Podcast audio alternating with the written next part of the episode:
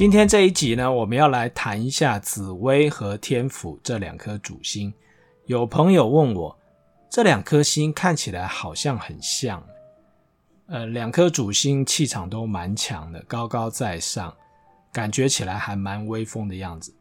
这两颗主星到底有什么不同呢？我们今天就来看一下。紫薇呢，又叫做北斗第一主星，天府呢是南斗。所以听这样子的形容，一个在北斗，一个在南斗，感觉起来他们真的好像就是一方之霸。我们可以这么看哈，紫薇其实是某一辆列车的火车头，天府呢是另外一辆列车的火车头。这两列列车呢，后面各自有不同的车厢。火车头呢，其实也代表是一种领头的概念。这两列火车呢，各自带领的不同的主星，所以在命盘上面呢，它就会形成不同的排列跟组合。我们来看一下命盘，如果您手中有命盘，不论是谁的、亲朋好友的、自己的都没问题，你可以先把命盘拿出来。看看命盘中紫微星在哪里，紫微星可能在任何一个宫位都没有关系。你看一下紫微星所在的宫位，然后从逆时针的方向往下数，它的旁边就是天机。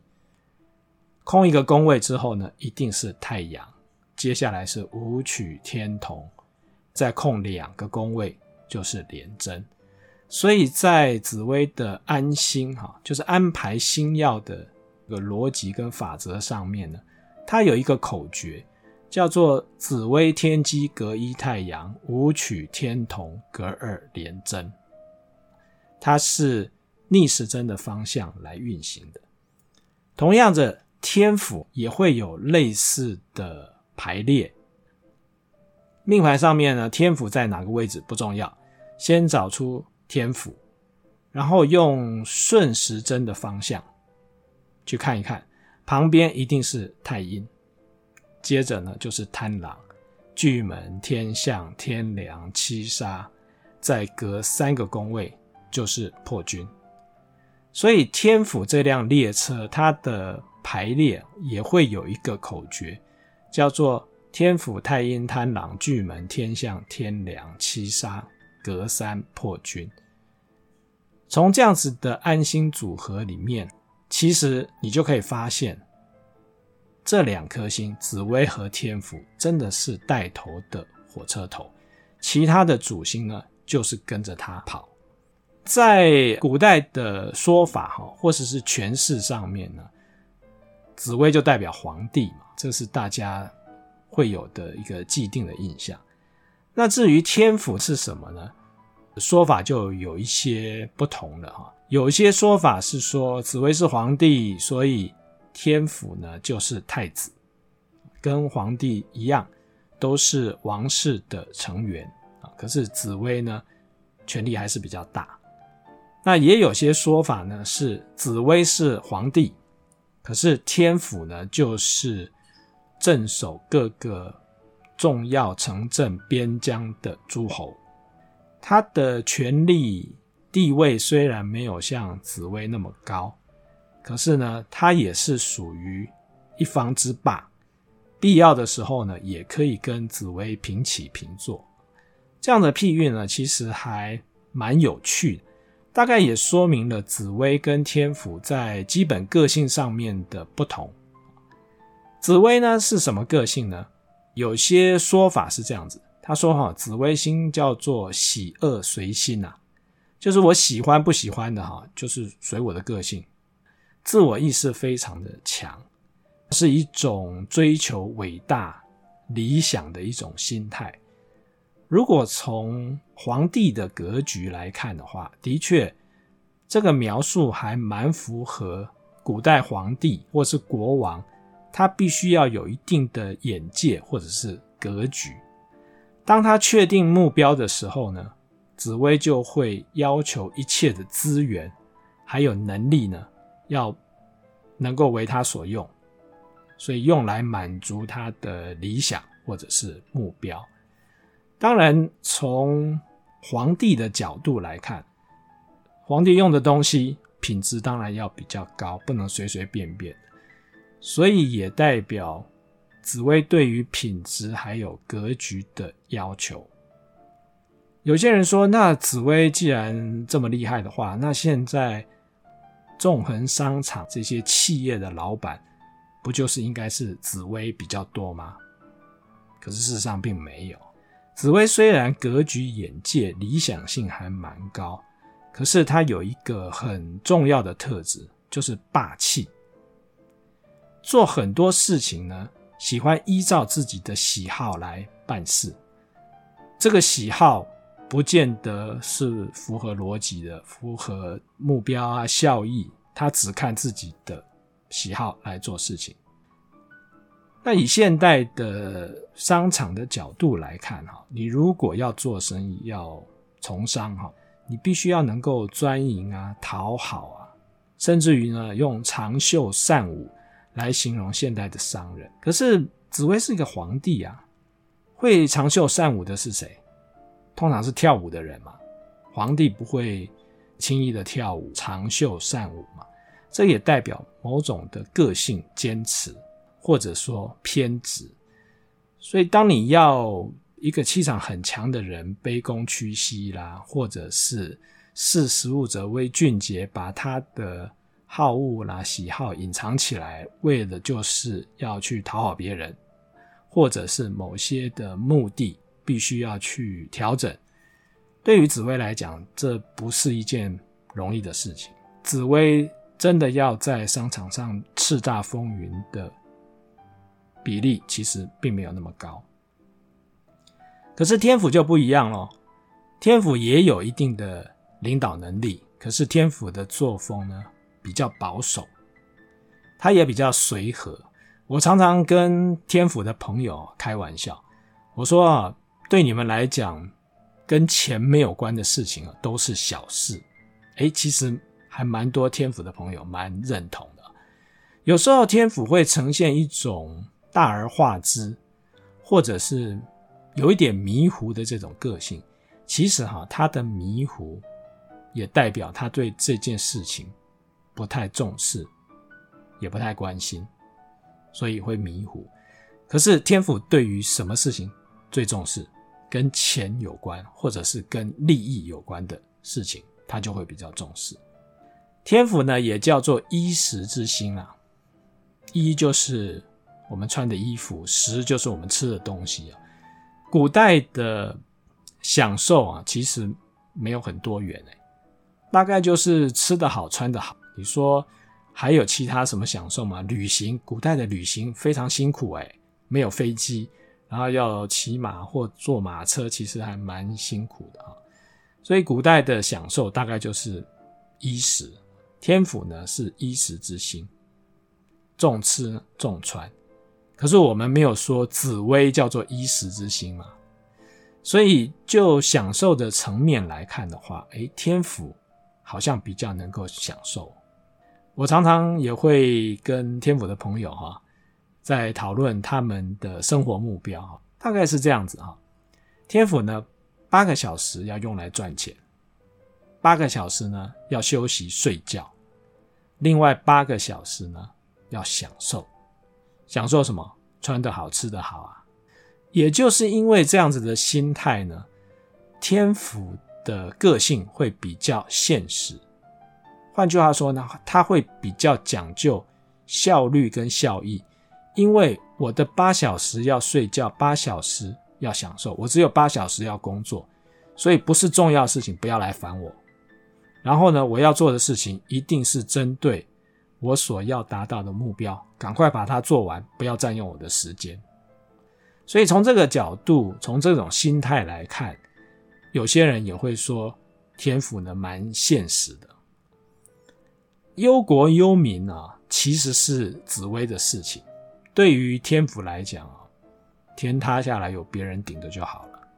那如果这件事情呢，对我来讲是有有利益的事情的话，那我勉强还可以负一点责任。可是如果跟利益的事情无关的时候，责任就让别人去扛。天府来讲，它是注重实质的利益，还有对价关系。我今天做这件事情得到什么好处？那我掂掂斤两，这个好处值得我花时间花资源，那我就去做。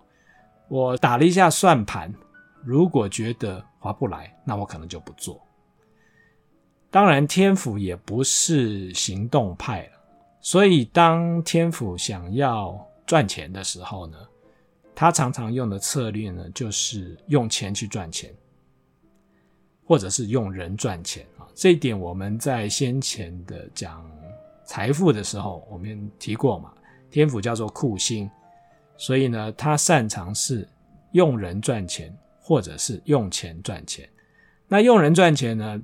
其实就代表天府还蛮喜欢当老板的。今天我花钱请员工、请部署来帮我分忧解劳，那我既然给你钱呢，你就应该要把事情做好。赚了钱之后呢，我是可以给你一些，可是呢，我要拿这些钱来做另外的投资或者是享受。所以一般来讲，在商场上，天府比较容易成为老板。当然，老板也有。大老板跟小老板自己开一个小店，请几个员工，这个也是老板。成立一个很大的公司集团，底下有上千名甚至于上万名的员工，这也是老板。紫薇跟天府啊，有这样子的基本个性哈。其实我们如果透过其他的观察，也可以更了解这两颗星有什么不同。我个人还蛮喜欢美剧的《王冠》，它是讲伊丽莎白二世的故事，从她刚开始登基一直到现代的故事。我觉得《王冠》是一个蛮好的参考观察的来源，尤其是观察紫薇跟天府的个性。我觉得编剧哈还蛮厉害的，Peter Morgan。在剧中你会发现，王冠的大事其实都是按照历史的推演啊，或者说符合历史真实发生的情境。可是细节呢就不一定了。有一句话是这么讲的啊，其实最好的谎言呢，都是真假参半的谎言。就是你在说谎的时候呢，有时候要讲真话，有时候要掺杂一点谎话。所以真假参半的谎言呢，让人家信服的几率最高。我倒不是说《王冠》是一个充满谎言的剧集啦，在剧情当中呢，它的确有真实的事件，可是事件发生的细节、人物对白这些来龙去脉，可能是编剧运用他的想象力或者他的考证，可能某一些相关的人事物之间，他会有什么样的反应。模拟或揣测他可能会有什么样的情境，所以呢，我觉得编剧真的还蛮厉害的。整部戏让大家看起来是不是蛮合情合理的？《王冠》第四集演出的时候，其实英国的政府就蛮担心有一些虚构或者是模拟的这种情境会误导英国的人民，所以还特别发声明说。它是戏剧啊，它不是真实的历史。我觉得真的还蛮有趣的，因为会让人家相信，所以才会要提出这种警告。那我们来看一下《王冠》当中的紫薇，代表紫薇的是伊丽莎白二世。在《王冠》当中呢，其实伊丽莎白就是一个必须要扮演紫薇的角色。可是这个紫薇跟我们刚才在讲的紫薇有一点不一样。我们刚才讲紫薇必须有一定的。格局或者是理想性，可是呢，紫薇也有一个缺点，叫做喜恶随心。可是伊丽莎白二世代表的这个紫薇呢，不能有紫薇缺点，也不能喜恶随心，因为很多事情都有它的规矩，都有它的逻辑，你必须要去遵守。英国女王这个位置呢，并不好做，为什么？她是一个责任大于权力的角色，责任重吗？重啊，代表。英国的这个国家嘛，可是他真正能够行使的权力其实不多，也不大，所以这个位置不好做呢。他的伯父，也就是温莎公爵爱德华八世，他就放弃了，不爱江山，只爱美人。他因为婚姻的关系，所以他放弃了这个王位。后来，伊丽莎白二世的父亲乔治六世就继承了这个王位。可是呢，乔治六世在位大概只有十六年的时间，就是因为他压力很大，吸烟，最后因为肺癌、肺部的肿瘤，然后就过世了。所以这个位置其实并不好坐。伊丽莎白二世年纪轻轻的时候呢，就已经继承了王位。所以在王冠里面呢，他的祖母玛丽皇太后呢，当他要继位的时候，祖母就给他一封信。祖母跟他讲说：“我曾经看过三位君主，因为无法把社稷啊，就是国家跟私情分开来，所以导致整个国家分崩离析。所以你千万不能犯这种错误。你的父亲已经过世了，所以当你在哀悼他的时候呢，其实你还要哀悼另外一个人，那个人叫做伊丽莎白蒙巴顿。”蒙巴顿其实是伊丽莎白在结婚之后呢冠的夫姓，那也代表之前还没有继承王位的伊丽莎白二世，她要被另外一个人取代，这个人叫做伊丽莎白女王。可是你会想说，她不就是同一个人吗？可是她祖母的意思是说，这两个人身份还有心态可能会不同。伊丽莎白蒙巴顿代表我还是一个个人，我可以有私心，我可以有个人的情绪或喜好。可是伊丽莎白女王，她代表的是一个王权，代表这个国家，所以这两个角色呢，常常会打架，常常会冲突。可是你要注意，你必须要让王权永远胜出，因为你代表这个国家。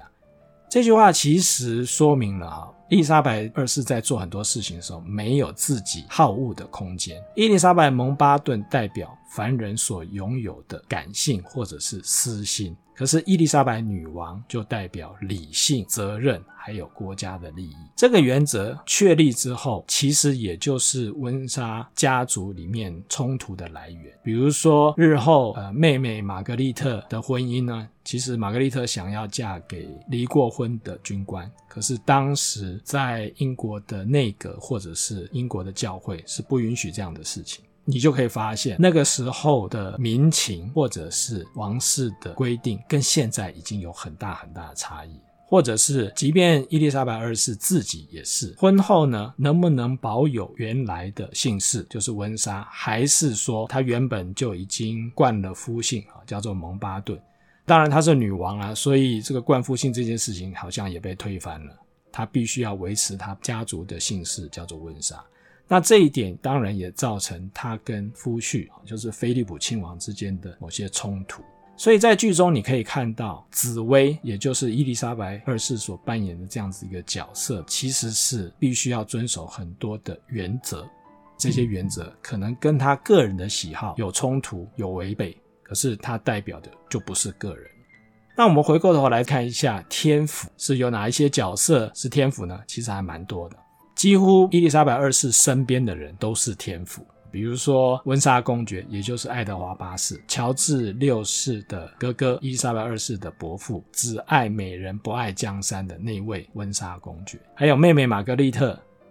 她的丈夫菲利普，后面历史上面曾经有的人物，比如说戴安娜，或者是现在的哈利啊、梅根啊，甚至于某一些英国的首相，这些人呢，其实他们在表现上面还蛮像天府的。这些天府通常会有什么样的特征呢？他们通常都会自认比伊丽莎白二世呢更具有鲜明的个人特质，尤其是他妹妹。妹妹玛格丽特呢，就喜欢跟姐姐争。你是爸爸的骄傲，可是我是爸爸的最爱。在外面呢，人家都喜欢我，因为我会讲笑话，我幽默风趣。然后姐姐呢，就必须要一板一眼。所以姐妹两个人就有很不同的人格特质，爱面子啦，爱热闹啊，作风海派啊，不拘小节。其实她身边的天府们都有这样子的特质。然后他们最喜欢呢，批评王室作风保守。那因为批评王室之后，就可以凸显自己比较开明、亲民的这种形象。可是有趣的是呢，这些天府们呢，一方面要跟伊丽莎白二世分享权力，动不动就要求我要有自己的舞台啊，呃，我在你底下我都没有发展的空间啊。不论是菲利普啦，还是玛格丽特啊，都要有自己的舞台，然后满足他们各自不同的欲望。可是另外一方面，当要求他们要负责任、要尽责任的时候呢，他们又拒绝承担。其中最明显的就是温莎公爵，他放弃王位之后，就住在法国。从某个角度来看，他就被驱逐了嘛。可是他毕竟是王室，必须维持一定的排场。可是钱不够用，那怎么办呢？回过头来又跟伊丽莎白二世讲说：“你可不可以帮我跟英国政府讲一下哈，我的零用钱多给我一点。”可是，一方面呢，他又要批评伊丽莎白二世啊，非常平凡的人啊，只不过因为他继承了王位之后啊，他就变成一个女神了。所以这个就是天府们很多的矛盾。再讲到英国首相们，英国首相啊，有几任啊，还蛮喜欢甩锅，有些事情没有做好，或者是有些事情呢，刻意隐瞒伊丽莎白二世啊，尤其是像丘吉尔啦，他自己中风的消息啦，或者是雾霾这些事情呢，从他的角度来看，伊丽莎白二世就是一个小孩。今天你当了女王，我是尊重你，可是心态上面不以为然，我是政坛老鸟了。我怎么会去听一个小女孩的意见？我在乎她的感受，所以某种程度呢，带有一点轻视跟傲慢。讲了这么多天府，其实这些天府现实或者是考量自身利益的背后呢，它真正的原因呢，就是天府要规避风险的特质。你想想看哈，作为一个老板，他是一个什么样的概念？就是老板要将本求利嘛，我本钱花下去做生意，我一定要赚到钱。所以我对于对价关系呢，其实是非常的注重，永远都要找到对自己最有利的方法来解决问题。有一句话叫做“商人无祖国”，也代表他本身的理想性没有那么高，现实的成分或规避风险的这个心态比较强。所以你会发现，有一些跨国企业老板，当他本来的国家要课以重税的时候，他就到别的国家改成另外一个国家的公民，因为税率比较低。这个就是天府常常会有的心态。那讲到这里呢，大家可能会认为说紫薇档次比较高哦，紫薇比较高尚哦，所以天府人格就没有紫薇这么高尚。其实倒也不是这样讲的啊。在王冠里面，你虽然看到紫薇跟天府，可是你看到的是模范版的紫薇跟正常版的天府。所以，如果今天拿《王冠》里面的剧情来评断，紫薇好像就比天府来得好，其实我觉得有一点点是错误的解读啦。